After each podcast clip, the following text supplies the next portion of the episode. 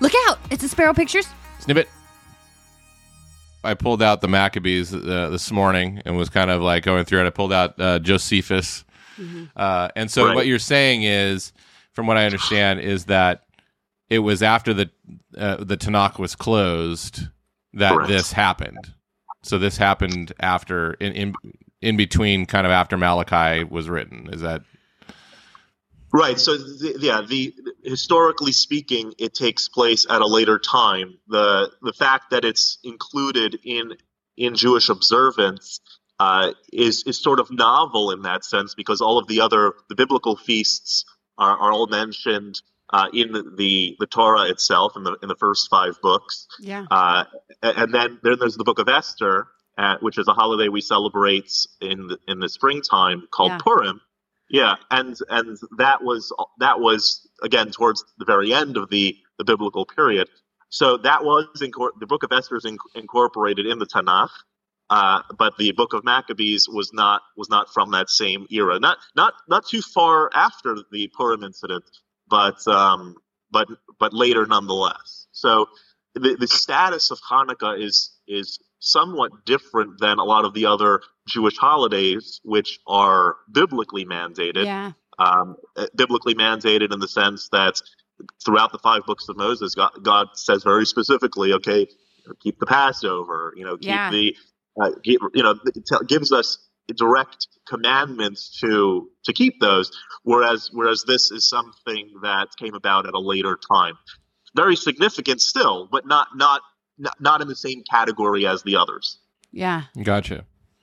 So how does the how does the story go? Because that, I think those are some of the stuff we were talking about that's relevant to what's happening right now with the tyrannical stuff that's taking place in our globe at the moment, Mhm. and um and some of the stuff that was happening in our history in the globe. Yeah, Sure. So let, let's let's kind of like step in a time machine for a little while and kind of think about the the vibes and the worldviews that were going on at the time. So the one of the main guiding worldviews uh, in Israel at the time of the Hanukkah story. So we're talking about 160 or so years before the Common Era, and you have the the Jewish worldview, which was monotheistic Yep. and you had the Greek worldview, which was not only pagan, Yeah. but the focus of the time was on materialism. The Greeks were known for two things their rationalism and their materialism. And, if, and the truth is, if you're a rationalist and believe that everything has to be interpreted only rationally, and that the intellect is, the, is supreme over everything, then it's going to lead you to be a naturalist, a, a, a materialist, because that the material world is the end all and be all Yeah. of everything. So the Greeks were very much into materialism. Uh, the they were the beauty of the human body, the beauty of uh, of art and of architecture, and there, there's there are a lot of good things that uh, were contributed from from that ideology. No, let's let's uh, don't get me wrong. there- There's there's a lot of good that came from their pursuit in, in these areas. However, the the thing that was lacking from from from a purely materialistic point of view, if there's if there's no real uh, spirituality in the world, obviously Mm. you're cutting off a good chunk of existence of what reality really is. And so, even though the Greeks had their gods, their pagan gods, their gods themselves were just expressions and projections of sometimes the most base human drives Right. and and you, you find them warring with each other over petty things and it's a very it's a very interesting and different way of understanding gods Yeah. so when, even though they had gods it wasn't it wasn't a a spirituality as we know it today or as we when we think of spirituality being beyond those those things in the natural world Right. uh, they, they, that's that's not what. So these were the two domineering forces at the time. The the mono, and the the Jews of the time were under this were under Syrian Greek rule, Mhm. and the evil king Antiochus. It, say that's that's another Hebrew word that we can that you can learn today. Antiochus Antiochus. um, Antiochus, right? So he made some decrees against the Jews that they were not allowed to participate in anything that had to do with God. Okay. See, the, the story the story of Hanukkah is unique in the sense that oftentimes when groups or governments come against the Jewish people, usually it's they're, they're seeking to to eliminate the Jews themselves, hmm right? The, so in the story of Purim, for example, in the book of Esther, they wanted to. They didn't care if you were religious, not religious, uh, man, woman, child, whatever you, whoever you were, whatever you, were, as long as you had the name Jew on you, Yeah. they wanted to eliminate you. Wanted to, they wanted to kill you. Similar Yeah. to other the the uh, the Holocaust, for example, would be a modern day uh, expression of that, where they didn't Yeah. care if you were religious, not religious, what your back. You're a Jew. Yeah. That's it. Hanukkah was was interesting because the attack was on God and the attack was on Torah. They didn't mind the Jews living and living among them and having their Hmm. own culture and having their own traditions, but leave God out, Out of of the picture. Okay. So if you're doing things for cultural reasons, we can accept that. Right. But if you're going to do something like circumcise your children on the eighth day because that's what God commanded you in the Bible, and and rationally there's no, not not necessarily something that uh, that makes sense, then that is something that's forbidden. Hmm. So the study of Torah, because the Torah is the word of God, and things like circumcision or other super rational commandments were forbidden to be studied.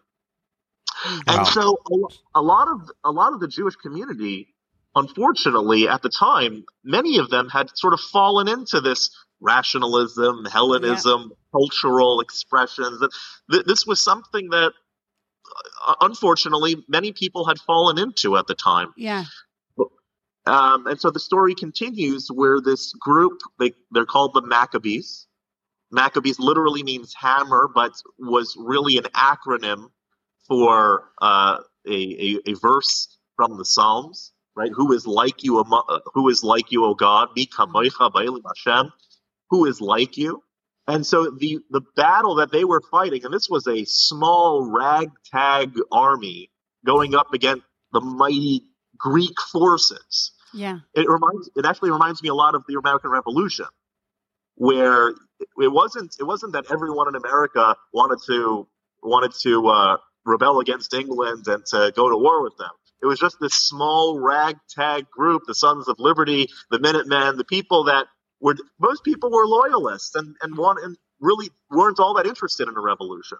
Um, it was it was the the small group that defeated the hand, the, the very strong hand, both in the times of the Maccabees and in the times of the American Revolution. It's Mhm. always the small group that has the devotion and has the commitment to to to, to hold strong. It doesn't mean we need to start any wars with anybody, but Right. the, the celebration of Hanukkah is the celebration, uh, or, or part of the miracle of Hanukkah, I should say, is the celebration of the many uh, being delivered into the hands of the few, meaning the large Greek army being delivered into the hands of the this small contingent of zealous Jews at the time who were fighting for their faith.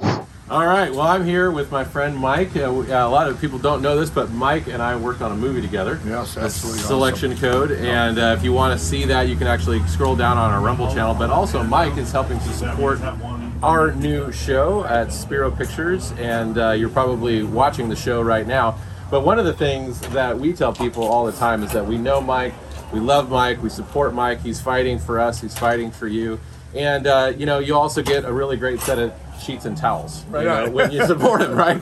So, and we love uh, the the towels. When I first they're used the towels, I was like, okay, a towel's a towel. Right. But then all of a sudden, I got out of the shower, I started toweling off, and I'm like, oh my gosh, like Yeah. these things actually work. I didn't realize that I wasn't getting dry Well, before. well, that was a problem solution thing too. I got tired of towels. You feel them in the store, they feel all lotiony. Yep. And, and you get them home, they don't dry you. That's what towels were supposed to be made for.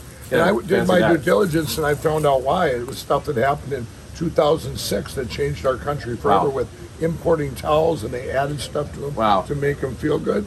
Took that out of it and um, found technology that uh, um, proprietary technology. You can have they actually feel soft and they work. Wow. What a concept. I know, I know. So, so Mike is fighting for uh, election integrity.